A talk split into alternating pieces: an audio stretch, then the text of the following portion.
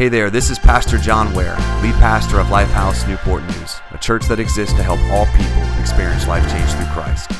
Thank you for joining us today on our podcast. We hope it inspires you and gives you perspective to see how God is moving in your life. Now let's get to today's episode.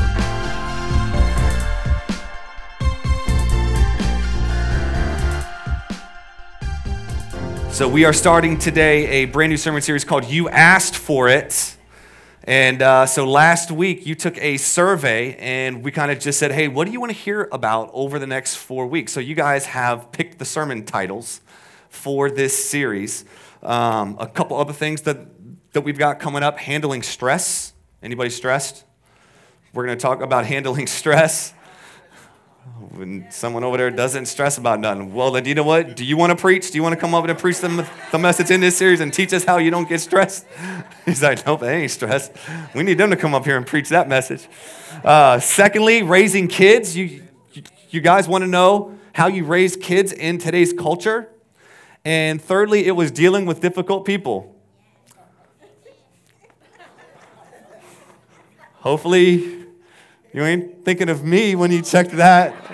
Or you're not dealing with anyone in our church. Maybe you're thinking about your spouse or something like that. But uh, so we're going to be talking about that stuff over the next few weeks. But also, too, last week we launched our church app, our, our Lifehouse Newport News church app, which you can actually download from any app store, whether you have iPhone, Amazon, whatever. You can simply go on there and download our church app. We've got sermons on there. You can find Dream Team information, life group information, giving information on that there. That can, can keep you plugged into what God is doing here at this church. But today, uh, you asked for it is how do I know God's plan for my life? I mean, honestly, as a pastor, this is like one of the number one questions that I get. How in the world do I know that I am doing what God has planned for my life? Has anyone asked that, struggling with that? in that season, going into that season, you're just you just want to know. And I, I think when you start to know God, like when you become a follower of Christ, you really become attuned to like, God, what do you want from my life? What are you asking of me? And I think that's a great question. I think all of us get there like, God, I just wish that it was like, hey, Jesus, can you tell me what to do? Right? Like, we, we, we want, shut up. No, no, but, but, but it's like you want, we want God to be like Siri, where he's just like, you know, kind of like a cell phone, and we got this thing that we can just, God, where do you want me to live? God, I try to be satisfied with what I have, John. Oh, Lord. you know, it's like, Siri, who do you want me to marry? Okay, okay, good. But it's like, this is the way we want God to be. We want Him to give us direct, clear, perfect direction. And I don't know about you, I've been following Christ for 18, 19 years, and I have almost, like, I've yet to hear the clear, audible, direct voice of God. Like a tangible voice. And I know probably many of you, maybe you have, maybe God has given you that where you can actually hear him. If it does, well, I don't like you. I want your gift. I want, you know, but but it's it's like most people, most of the population here, this is why this was such an asked topic is because you desire to know the will of God. And let's just be honest, for many of us, it can seem confusing and unclear. What should you do, you do this summer? What should my major be? What kind of career do I want? Where should I live? Should I get married? Should I have kids? If I so, how many kids? Should I play sports, sing in the choir? Should I be a pastor? Should I be a fireman? Should I stay home or leave here? Should I buy this house, that house? Should I have these kinds of shutters, these kinds of windows, these kinds of cabinets, this kind of paint color? Should I serve my church? I mean, it's like the questions go on and on and on. I think many of us literally have this desire God, if you would just tell me, then I would know. But I think today, the reason why you want to know so badly is because many of you genuinely desire to please God. And that's awesome. Like, I love that. That many of you just want to know God's will because you want to genuinely please God. There's some of you, though, you also want a life of perfection. Like, you can't take the fact that you don't know. Because some of y'all are just OCD. Like, y'all, like, got to know, like, this is for real what God wants me to do, no doubt. So, you're looking for premonitions.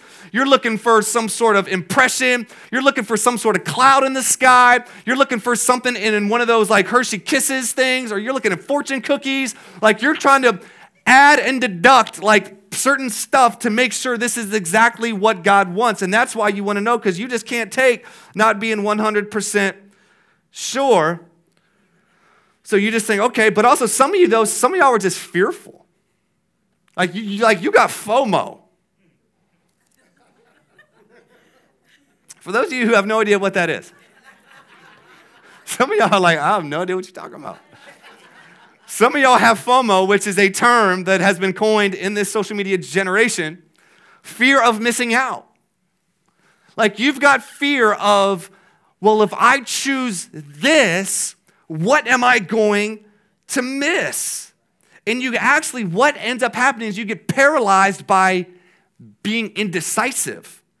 Because like, well, if I do this, well, then that'll happen. Well, if if I go here, what if I miss what if I miss Mr. Right here? And you get paralyzed, but, you, but really the core is, is that you're just fearful. But also, in this age, it's so true, we have so many choices. I mean, just imagine how many, like in this period of the world, in this stage of time, we have so many choices that we get, and we think that is freedom, but honestly, many people, it cripples them because they think that, that having so many choices leads to freedom, but in many ways, having so many choices leads to us being paralyzed by being indecisive. And so we, we've got to kind of say, okay, okay, it doesn't seem like God is going to just always be like Siri and tell me what to do. Because honestly, we want a formula. We like, God, if I could just figure you out, and rub the genie the right way and have you speak to me and we just do this whole speaking to me ritual. We, we want God to be a formula. We want God to be somebody we can figure out. We want God to be somebody that, that honestly we know more than. Okay? But what we've got to know, God is not a formula. The quicker you learn that, I think the quicker you will learn to find God's will. Be- because look, scripture says this Isaiah 55, 8, 8 through 9. This is Isaiah talking about God. He says, for, for God's thoughts are not your thoughts, his ways are not our ways, declares the Lord. As the heavens are, he- are heavier than the earth, so are God's ways higher than our ways, and his thoughts higher than our thoughts. Like we've got to know God sees on a different perspective and a completely different plane. And God is not a formula to be figured out. He is a God to be followed. Okay? He's not a formula to figure out, He's a God to be followed. Now, God doesn't give us formulas, but here's the thing He gives us principles. Okay? God doesn't give us formulas, He gives us principles. And I want to talk to you today about what some of those principles are to help you as you're navigating and wrestling with all of the decisions and choices that you're going to be having coming up, even ones that you are wrestling with right now, I believe this sermon isn't going to, to just be helpful right now for you, but it's going to be helpful for you as you navigate the many decisions you're contemplating right now and wrestling with. You have a desire to please God, or you're fearful, or you've got FOMO, or you know, you're just paralyzed by indecision. I'm praying today that you get a new path, a new way to see making decisions in light of, okay? And, I believe it's to be found in a few principles. All right, first off, God's plan, God's direction for your life is always a who before a do. I've preached on this before. God's will for you is always about a who before it's about what you do. We always come to God and ask Him, God, what do you want me to do? Many of us don't come to Him saying, God, who do you want me to be? And we misalign priorities when we go to God asking him what should we do instead of coming to God and saying, "God, who have you called me to be?" Jesus died on the cross not to, not to pave a path for you to know whether you should move to Colorado. Jesus died on the cross so you could become or so so you could go from being a sinner and enemy of God to a child of God. It's an identity shift. He ultimately then, then said, Look, I want you to then, as you start to follow Christ and become a child of God, you start to become somebody different. I love what it says in Galatians 5 22 through 23. This is Paul here. He's talking about the fruit of the Spirit, essentially saying, as a follower of Christ, filled with the very Spirit of God, these are the kinds of qualities and the kinds of people we should be showing as Christ's Holy Spirit fills us. He says this, but the fruit of the Spirit, uh, in other words, the outward evidence that you are a follower of Christ is this love, joy, peace, forbearance. Oh, wow, we're getting into that old school forbearance. Doesn't say patience, Forbearance, kindness, goodness, faithfulness, gentleness, and self control. It doesn't say that you will be a contractor. It doesn't say the fruit of somebody that knows Christ is that you're going to be a head basketball coach. What it's aiming at here is a follower of Christ is going to be a certain kind of person. It's going to be it's going to be a who before a do. I love Jesus's Beatitudes. Whenever Jesus said, "Blessed are the," right, and, and he kind of fills in ten different things. Blessed are the peacemakers. Blessed are those who are those who hunger and thirst for what is right. What Jesus says there is not blessed are the CEOs. Blessed are those that are rich, or blessed are those who are a car salesman, or blessed are those who work at McDonald's. He doesn't say, blessed are those who do. He says, blessed are those who. But we live in a backward culture where your identity is tied to what you do. Right? So it's kind of like, what's the first question? So, hey, what's your name? How you doing? What do you do? What do you do? Right? Because it's like, I'm going to judge you. I'm going to judge your status in my eyes based not on even knowing you as a person, not even knowing the quality of your character, not even knowing who you are behind the scenes. I'm going to judge you based on what do you do? And we've been formulated to think that way when God doesn't see man the way that we do. God doesn't say, oh, wow, they're a doctor, they get special privileges. They're a lawyer, they get special privileges. No, God looks past what man sees and God looks at the heart and character of the man, of the person. And we can see this. We can see David. Whenever David, he was chosen king. He wasn't chosen king because of his status, his position, his authority. He was the weakest, youngest kid, but what was God looking for? He said, I see in David a man after my own heart. What is important to God has got to be important to us if we're going to find God's direction for our life, which is God is more concerned about the person you are becoming more than the job you have, the person you end up marrying, the person you are you are friendships with, the house you own, the city you live in. All of these things we stress about. I wish that we would stress about the kind of people we are and the kind of people we are becoming. I wish we would have a burden so strong in, in our hearts that when there's stuff in our lives that should not be there, it makes us weep and wail and mourn the same way, not knowing when we're going to have a job makes us. Because God is more concerned. What I love here, check this out. Paul in 1 Thessalonians 4, he said this It is God, so this is Paul saying, yo, let me tell you about God's will, y'all. It is God's will that you should be sanctified. And let me tell that's a big Christian word. Sanctified means made holy. Sanctified means being, becoming more like Jesus. It is God's will that you should be sanctified. In other words, be a more like Jesus version of you. You know, God doesn't want you to throw out your personality. Like, I love y'all's personalities. Some of y'all are quiet. You walk into church, I'm like, what's up? And you just like, I'm like, okay, hey, that's cool. You know? Some of y'all like, what's up? You give me a hug, you know, give me a big bear hug. And it's all good. Like God has made us different with different personalities, experiences, training. Like God has made us different. God is not asking you to conform to be some kind of, you know, just like robotic Christian. What God wants you to do is be a sanctified, Christ like version of you. You can have your sassiness and have your Jesus. Just sanctify your sassiness. You can have, that's right. You can have your Christ likeness. You can have your Christ likeness and your quiet personality. You can have your questioning demeanor while still being a Christ follower. You can be introverted and still be a sanctified introvert. You can be an extrovert, but you need to be a sanctified extrovert.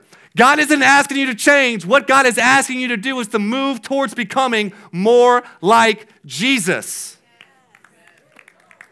So some of y'all need to be free, man. Some of y'all need to know He's not asking you to conform. We need you. The church needs you. The world needs you. The body of Christ needs you, but it needs a sanctified version of you. It needs a sanctified version of you. It says here, it is God's will that you should be holy, that you should avoid sexual immorality, that each of you should, I love this, learn to control your own body in a way that is holy and honorable. What he's saying here is God's will for you to be able to learn to control yourself, not to just be one that just like is self indulgent, but is full of self control. Someone, here's the thing, that can say no. You can have, you can be a lawyer, you can be a doctor, you can have a great salary, you can have a great house, but if you can't say no,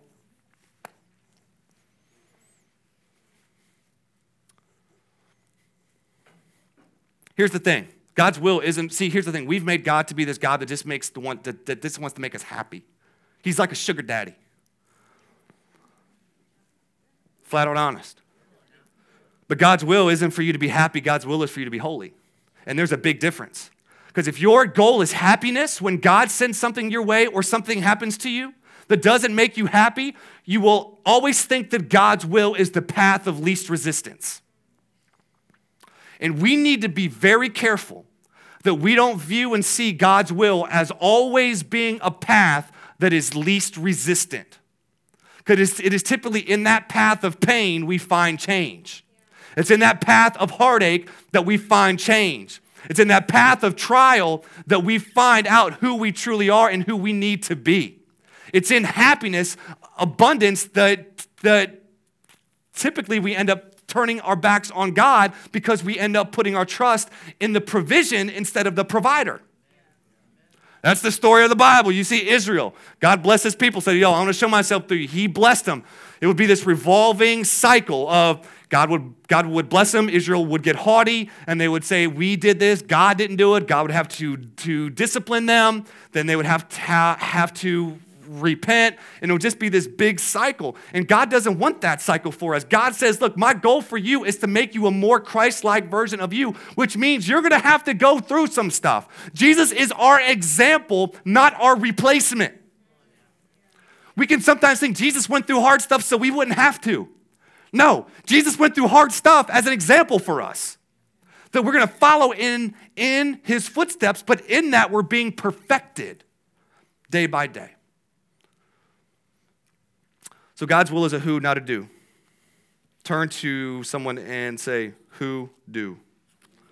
Who do? Who do, do, do? Who do? And I believe this if you're heading towards a who, and take this the right way. And, and I'm going to explain this more. But God doesn't care about your do. If you're heading towards a who, if you're heading towards a who, you're becoming more like Jesus. I believe you are free to choose between jobs, schools, location. We just need to stop stressing about the future and trust the one that holds the future. Basically, let me tell you this I believe that if you're heading towards a who, do what you want to. What, Pastor? Are you serious? Let me explain that. Because some of y'all are like, okay, I'm liking this preaching now. Who have got him? Make it plain. That's right. I'm about to make it plain. But if you're focusing on a who, I believe that God will lead you through your desires. We can look at, at desires as being evil. And just because we're sinners in a sinful world doesn't mean every desire we have is wrong. God, many times, leads us through our desires because He's created you a certain way. And as you become more sanctified, holy, what ends up happening is those, is, you know what? Those desires become sanctified. That now you start to see, instead of throwing your, your desire away, now you can see God has given me these. Let's say you have, you've got a desire to make money. And in your unsanctified state, your reason for that was to fund your kingdom. Bigger boat, bigger car, bigger house, bigger bank account. But now, as God sanctifies you, your, your desire to make money is now say, I don't want to fund my kingdom. I want to fund his kingdom. Let's say you are good at getting people to do stuff. You're an influencer. And you used to use that in the wrong way. You used to use that dudes to, to get females to do what you wanted. You've got that skill. But now, as you are sanctified, God doesn't want you to take the influence that God has given you and throw that out. He wants you to take that influence and now use it for the kingdom. Use it to now influence people to do something holy instead of something messed up. God, as God sanctifies you, He sanctifies your desires. I love Psalm 37 4. This, this is what David said Take delight in the Lord, and He will give you the desires of your heart. And as you delight in Him, He sanctifies those desires and He sanctifies those gifts. And He sanctifies those, those things that He has given you. And instead of using it for your benefit and for your kingdom, he then sanctifies them and makes them holier and holier. And now you take those and use that for the benefit, not of your kingdom, but his kingdom. I think we've got to actually, instead of throwing desire out, examine our desires even more. And say, God, what do I like doing? I mean, honestly, like what fires you up? What gets you going? What, you know, but then also, do what ticks you off? Honestly, I think many people can find what they're called to by what makes them angry. What provides in you a righteous anger? That you see it and it makes you mad. You see it and it develops a passion in you to see change happen. I'll, I'll just be honest with you. Like, I wanted to plant a church. I felt led and to go in that direction because I want, I'm sick of seeing the church lose. I'm sick of seeing the church not have influence. I'm sick of seeing the church sacrifice its influence at the altar of you name it. And I, my desire is to raise up a church and churches that it's not just about, about a church winning, but the church winning. Where we say, do you know what? We're going to raise churches, we're going to plant churches, and we're, we're going to work on seeing the church not, not regain power, but regain influence. Regain its influencing power, its influencing, because we have something to offer this world. If people hate us, we still love them. We'll still give them money. We'll still bless them. We are not held down by what people think. We are an unstoppable force. And that's what I want the people to, that's what I want churches in this area to, to see. We're not here just to get people to come into this building. We are here to go out and be, and be empowered and go out and influence a city for the kingdom of God. Because we believe heaven and hell is real. We believe eternity matters. We, we believe that we have an opportunity in this moment in time to be the hands and feet of Jesus to this community. And that's why I say that was one of the things that drives, drives me. I hate seeing, I, I, I hate it. And I'm like, I'm going to give my life to now seeing the church, a church, regain its influence for the kingdom of God. What makes you angry and what fires you up? I believe you can see a lot in those desires. Now, those desires need guardrails. Some of y'all like, oh, okay, Pastor. I thought you just said do what I want, but now you gave me some guardrails. Yes, your desires need guardrails. Because without guard, guardrails, your desires will lead you to places to believe things, say things and do things that are not God's direction for you because you feel it's right. We can't base what we do in this life on what we feel. We've got to have principles, okay? So let me talk to you about what these guardrails are. First off, God's written word. Y'all, God will never tell you to do something that is outside. The Holy Spirit, whatever Holy Spirit you're following, will never tell you to do something that is not confirmed in God's word. We need to start interpreting our desires through the Bible instead of interpreting the Bible through our desires. I'm going to say that one more time. Interpret what you feel and your desires through Scripture instead of interpreting the Scripture through your desires. We can so easily take God's word and contort it when we try to fit it in, into what we want and what we feel instead of saying, God, this is what I feel. Does it line up with what you say? A great example, you know, Satan himself used the Bible in trying to tempt Jesus. I don't know if he was just stupid or really thought that would work, but he did. What did he do? He took scripture and contorted it to what he wanted it to say based on what he was trying to get. David said this also. He said, Your word, O God, is a lamp to my feet and a light for my path. God reveals who he is, what he requires, what his character is through this book. And I know what some of y'all say, John, it's confusing. John, it's out of touch. It's out of date. Here's the thing don't, don't knock it until you've tried it, studied it, and, and actually applied yourself because I believe we throw it out just because we say it's hard to understand. Anything's hard to understand when you start off. But that's, that's why it's called being a disciple, meaning there is a discipline aspect to this thing. We just want God.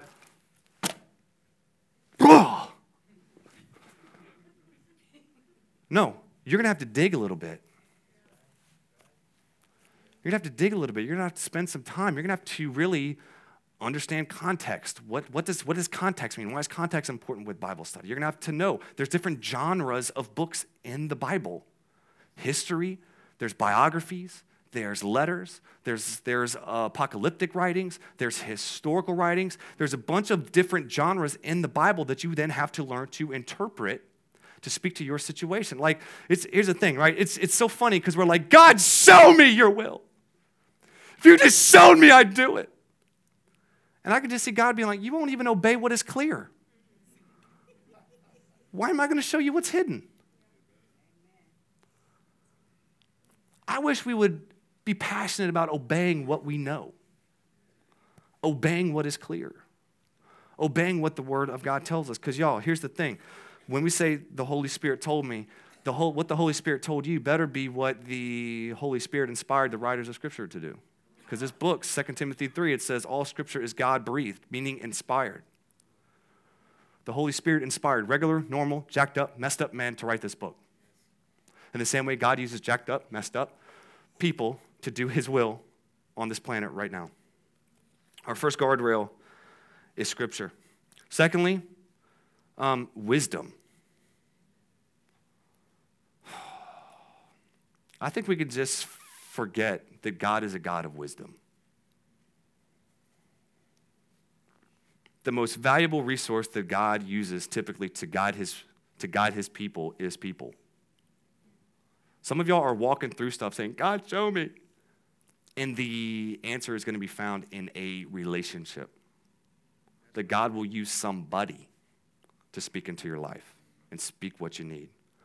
But God can't speak through people if you are in isolation if you're by yourself, if you're just trying to do this whole thing, like God, God, God. What I love, Proverbs says this, 11, 14. It says, Where there is no counsel, the people fall, but in the multitude of counselors, there is safety. You need a team, y'all.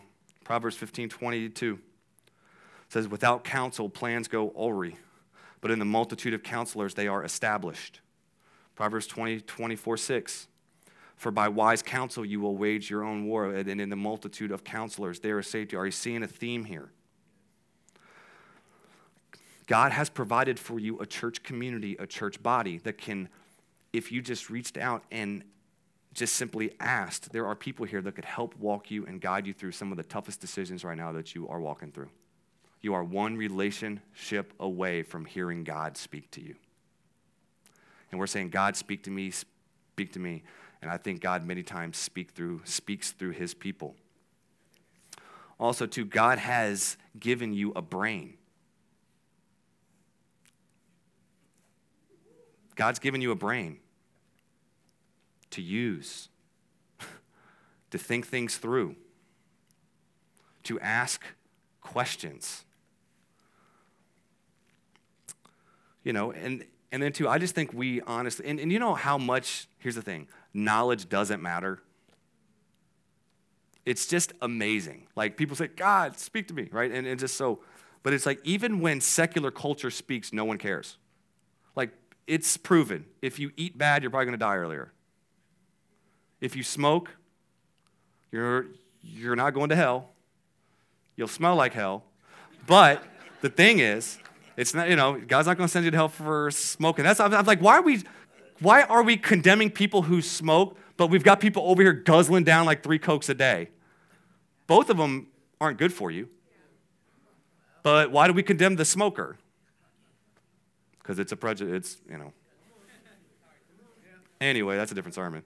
Maybe you should ask, ask, ask for that. but wisdom, here's the thing. The, if, the, if, you know, cult, I mean, science, science. Everyone brings out science. Science says if you smoke, you're, gonna, you're probably going to get cancer. Look how many people smoke. Wisdom doesn't matter, right? But here's the thing wisdom isn't knowledge, wisdom is learning from people's mistakes. Wisdom is taking into account all of these different variables and making a decision based on what is wise. Now, okay, you are the exception. I know you are. Everyone wants to be the exception. But, John, you don't know. I know this person that I'm dating is not a Christian, but I'm dating them because I'm trying to evangelize.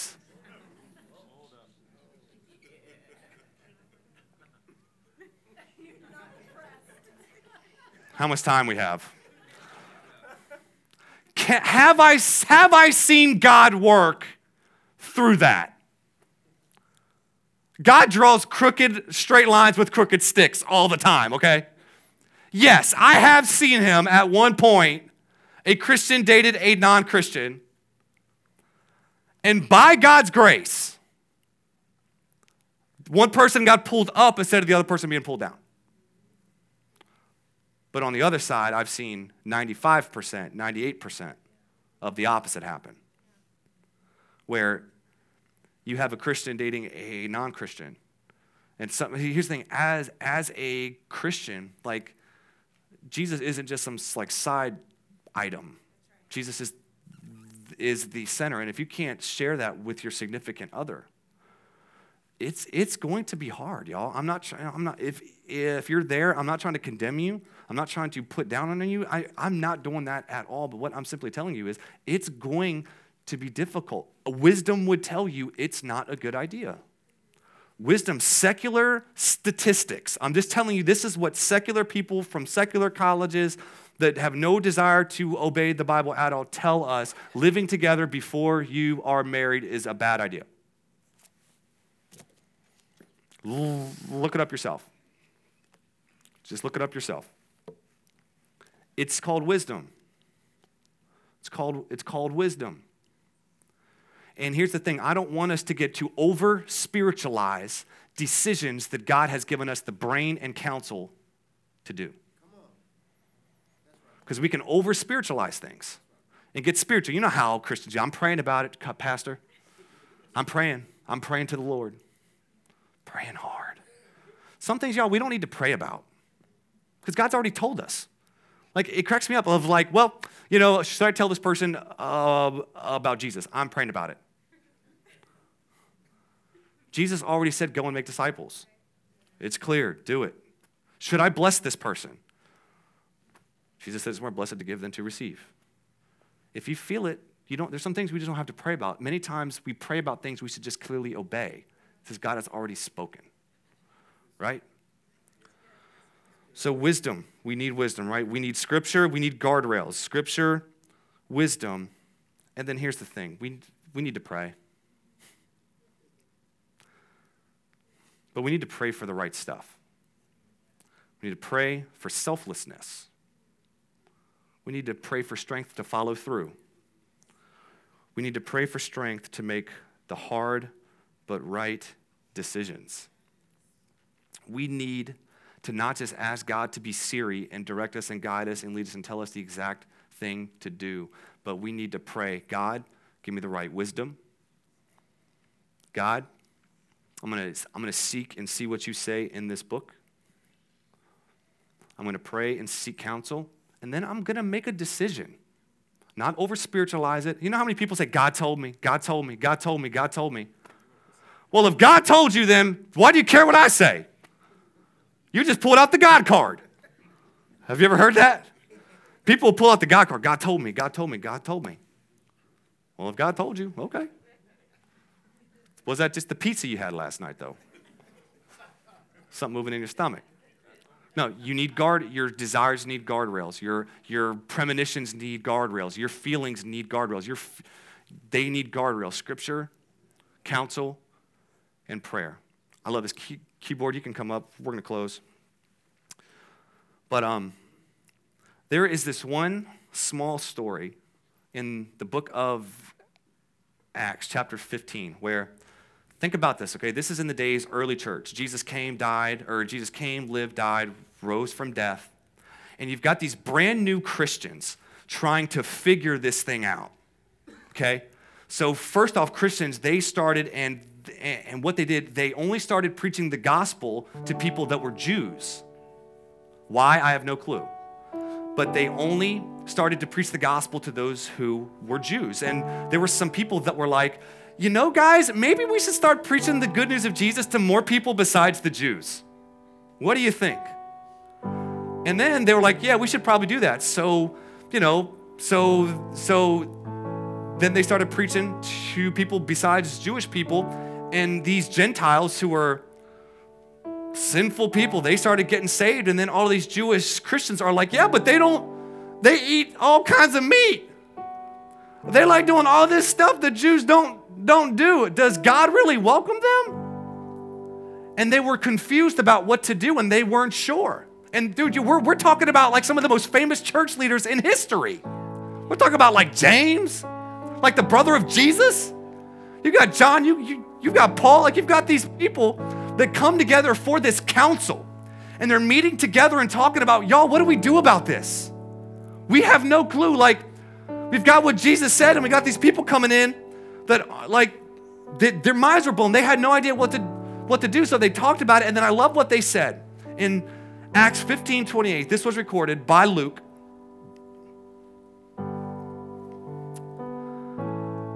They had this whole council. And then they say this You know, it seemed good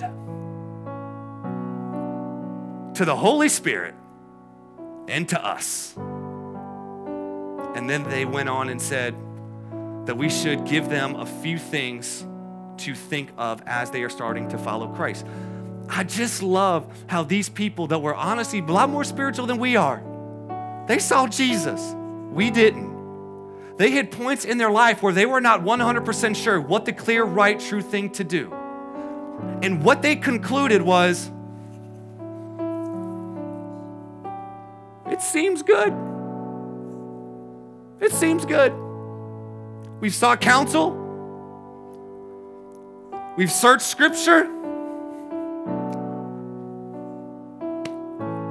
Seems good.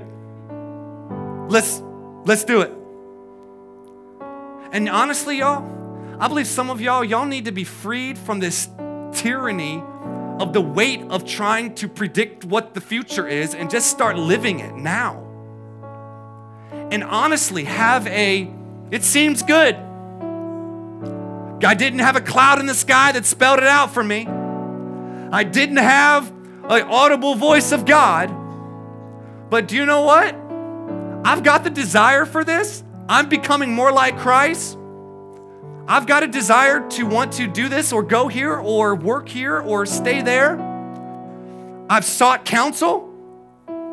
I've searched scripture. I've prayed and I've got a peace. It seems good to me. Then do it. So, do you know what we need? We need a seemed good culture. Seems good. Instead of agonizing, does this, y'all, seemed good. And I believe if you trans, if you transition to a seemed good, instead of having this weight and this this FOMO of I'm gonna miss out, is this what God's will is? I'm I'm not sure. You know what? You've done your you've done your due diligence. Prayed, I've sought wisdom, I've sought scripture, I got a peace in my spirit about it. Seems good to me. Let's go, boss. Yeah. Honestly, I'm praying for the spirit of seemed good to overtake you. That you'll be free from the burden of having this weight, this godlike weight of having to know and walk in the future. Who before do? Are you becoming a more Christ like person? If so, He sanctifies your desires. And you know what? God says, You're following me, do what you want, but have some guardrails. Follow, you know what? Follow those guardrails and seemed good and move forward, friends. And I believe as we do, you'll walk in the direction and purpose of God for your life. Stand up. Was that helpful? Was that helpful? Did that somewhat help you? This is what we're going to do head bowed, eyes closed. Some of you here, though, you need the who before the do. You, you need to give your life to Christ today. You need to become a follower of Christ. You need to you know, you've been focusing your whole life on what you do, your status, and how you do it, and all of that stuff, honestly, that is secondary in God's eyes. God's first desire for you is to know you. And I believe today that there are some of you here, you need to give your life to Christ. You need to turn the keys of your life over to God and let Him get in the driver's seat. And the most important answer that, that you're going to get today is, is God's will for you is He wants to know you. Every head bowed, every eye closed. If you just say, John, today I need I need to make a decision to follow Christ. I need to draw a line in the sand and make a proclamation of faith today to follow Christ. Every about, every eye closed. We're just creating a time of privacy here. If you would just say, John, that is me. I just want you to simply say yes right where you are. Inside of your heart, you don't got to say it out, out loud. You can if you want to, but just right inside of your heart, if you would just say yes. And I believe that as you're saying yes, you're saying yes to Jesus. Do that right now. Just say yes. Yes. So, what we're going to do, if you said yes today, I'm going to pray. As I pray, I want everyone here to join in with me in this prayer, and we're going to pray with you. And we're going to say this prayer. The prayer doesn't save you, but, but what the prayer does is it shows the desire of your heart. And as we pray, we believe that God is, is going to come in and God is going to transform you, that this is going to be the start of a brand new journey in your life. Everybody say this prayer after me Jesus, I surrender my life to you. I give you all of me.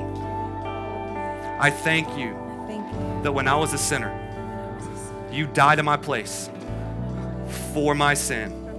And today, I receive new life in Christ. I receive love. I receive your grace and I receive forgiveness. I pray today that I would walk in the direction of who before do. I give you my present, I give you my past, and I receive your future for me. Jesus, thank you. In Jesus' name, amen and amen. Lifehouse family, can we just give it up for all those that said that prayer today? Look, here's the thing.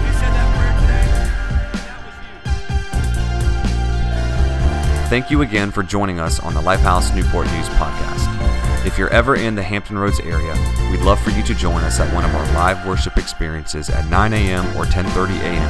at the Regal Kiln Creek movie theaters. Until then, feel free to check us out at www.theaterchurchnn.com or on any social media platform. Thank you so much, and God bless.